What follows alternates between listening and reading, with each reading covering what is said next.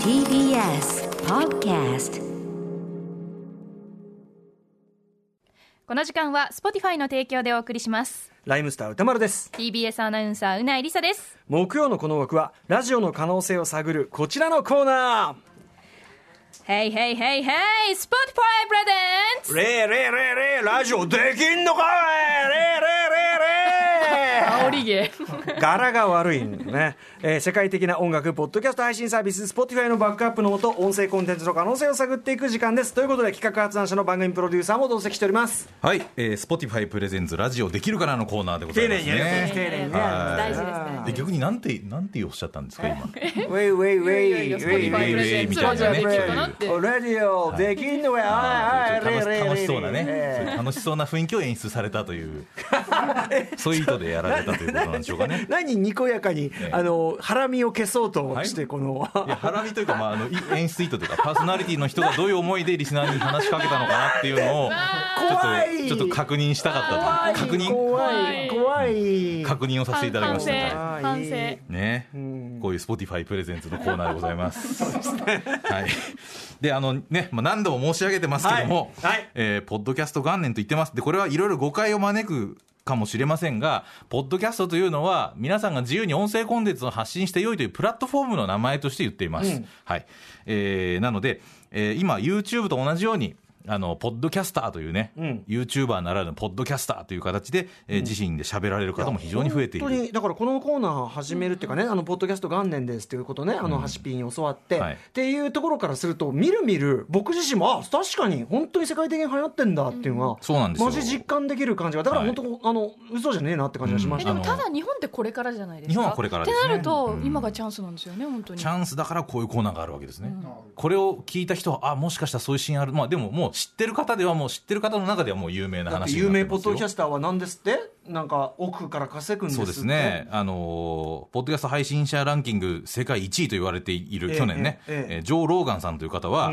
あのー1億ドル以上で年あの複数年契約したとか、ははは1億ドルってこつとまはり100億円円以上、えちょっと待ってくださいジョー・ローガンさん何の話してんのまあ、いろいろいろいろ話はしてますいろいろいろいろやってますいろいろってななんんでだよ歌ってみたとかいそうろい感いうろやっじてますけなんどかおならの音とかまあ、おならの島尾さんのトークですね基本的にねえ情報で人気ジョーク人気 DJ みたいな感じですけど、あーなるほど基本はねトーク力かちょっとうなりさん田丸さんそれこジョそークあ何もっとマネタイズできるんじゃないですかマネタまそうあ、そうでもまあ、あの もーもっともっと金のことばっ かりまあ、これいろんな、いろんな事情重なってますからね。あのーまあ、そういうのもあるんですけど、まあでも音声コンテンツだけですごく、すごいねあのー夢が開けるようなじ本当だねところもあるということなんですよ。で、まあ、別にそれにみんなが目指すということではないんですが、あのーまあ、気軽に今、録音とかできるようになったぞみたいなことで、うんあの、その、一助になるようなことを、知識をね、やってるんですよ。で、あの番組をじゃあ作るっていう上で、ええ今日ちょっと僕テーマにしたいのは、は番組を作る上で、えー、喋りだけじゃなくてそのトークの裏で流す BGM、うん番組でいうとこうオープニングテーマみたいなものですけど、それがどのぐらい大事なのかっていうことを、ほうほうほうあのちょっと伝えたいなと思って、うんでそれにまつわるちょっとメッセメッセージいただいてるんですねなるほどはい、再びラジオネームピカッチさんです。私がレイディオできるかなのコーナーで実験していただきたいことなのですが、6月3日よりこの番組の前番組で各番組で使用されている BGM のこだわりを聞くというプログラムが始まりました。えーこの前は玉結びの BGM が取り上げられていました、そこで思ったんですが例えば玉結びの BGM に乗せて歌丸師匠とうないさんがトークを繰り広げたらそれはアトロクなのかそれとも玉結びになるのかということです、聞きなじみのある曲に普段では合わせることのないパーソナリティのトークを合わせたら BGM とトークのどちらが勝つのでしょうか非常に興味があるのでよろしくご検討のほどお願いいたしますなるほどほこなるほどほこたてみたいな感じですねまあ、だからそうですね、その番組を番組たらしめている要素は一体何なのか、まあ、これもちろん複合的だと思いますよ、ええええあのー内容もそうですしねはい内容はね、うんあのかつて「興味ある」という昔ラジオ番組があったんですが、はいその企画の中でフードマウンティングという企画があったんですよ、うんえでえこれは、えー食べ物を食べ物をたらしめている要素は何かということで あのーうどんのつゆの中にラーメンの麺を入れて食べると、ええその食べ物はラーメンっぽく感じられるかうどんっぽく感じられるかっていう、うんそういうテストをやったりとかしたんですはね、いはいどっちだったんですかそれ結論ラーメンだったんですよああそうなんはだい麺が勝ったんだうん、ってっていうような、まあ、これちょっとなる話がずれすぎるんで、あのこれぐらいにしておきますけど、まあ、というような対象実験ほどはいを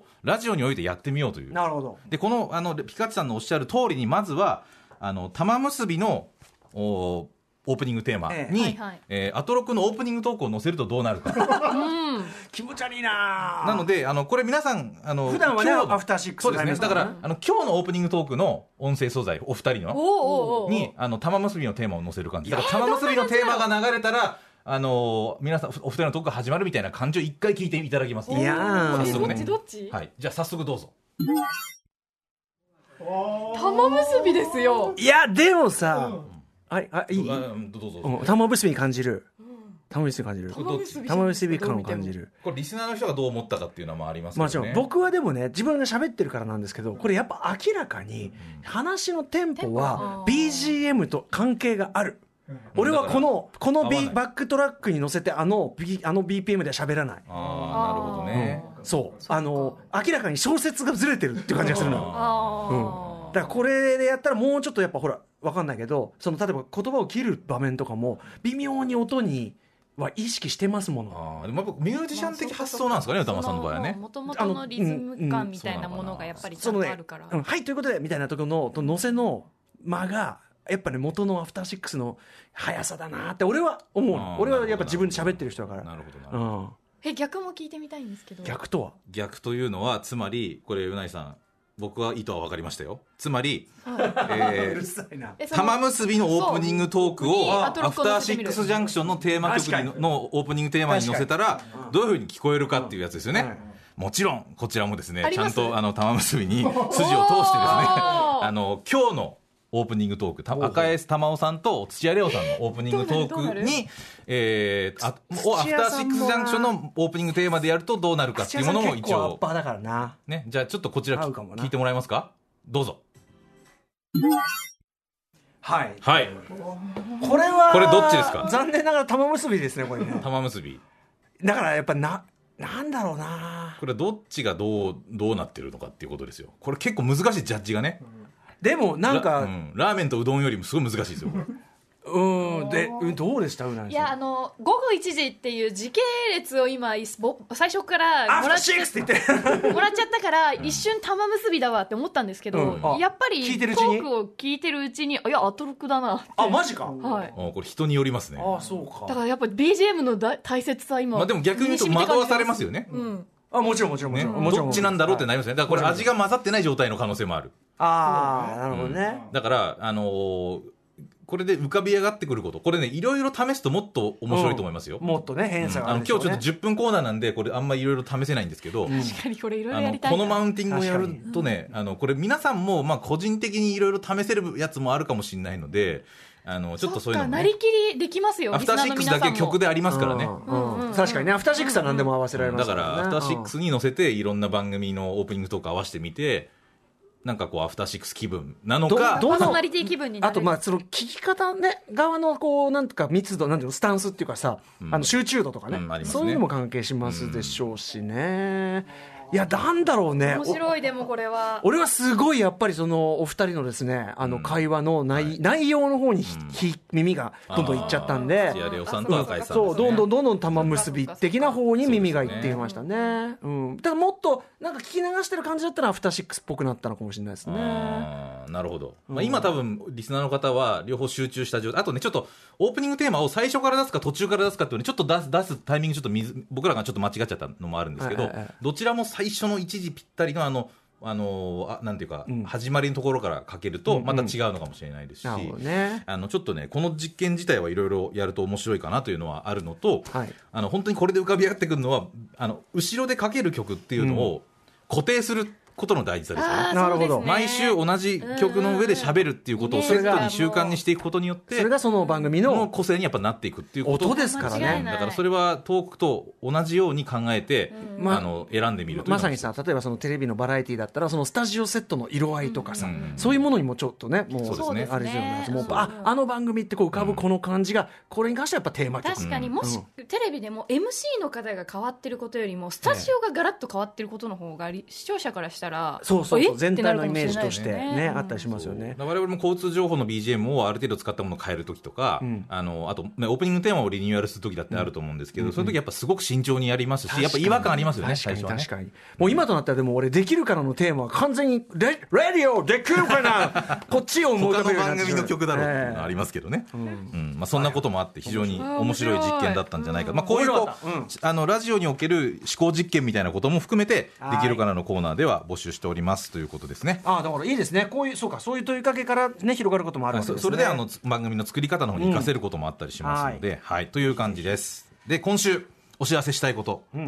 えーアトロク放課後ポッドキャストこれはらです100契約100 1億ドル級と言われるねそうですね契約金1億ドル級と言われる1億ドルを目指すコンテンツ目指す100億円、 Spotify 限定コンテンツとして週1配信しておりますあれは今週も金曜日の夜9時明日の夜9時には更新しますけど今週は何でしょうかこれはもうねこれこそ1億ドル級の内容でしょういねやー楽しみ月刊島アワー2020年下半期流行予測の残りのやつですああねやりきれてないあの交換日記とかやれてなかったんであー新しい島尾さんのまだ予測がいっぱい聞けるという、えーこれはもう100億円稼げるコンテンツと言わざるを得ないのが現状じゃないでしょうか、そうですねこれスタジオにみんなでこう集まって初めてそうそうそうそう放課後みたいな感じにもなったりするぶっんでちゃけこれはそっねかそっか島アワー初はめやてっじゃないなあのパンデミック特集の時はスタジオに撮りましたあけはどい島尾さんとか含めてやるのは初めてですこれはねあのやっぱ集まんないとできないやつでしたリモートじゃできないバイブスでございましたね、うとんにかくなのでねあの何を話したか一切私覚えておりま せん、ねはいこれいいダ話だった時のはい感触だと思いま すね何にもあっと覚えいうてな間いに感じたとはいいうことですよね、これと音声アーカイブを一緒にしたプレイリストもですね非常に使いやすいのでそちらもぜひお聞きくださいはい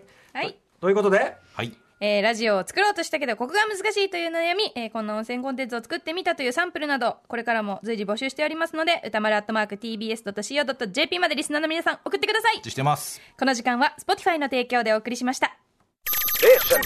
After Six Junction.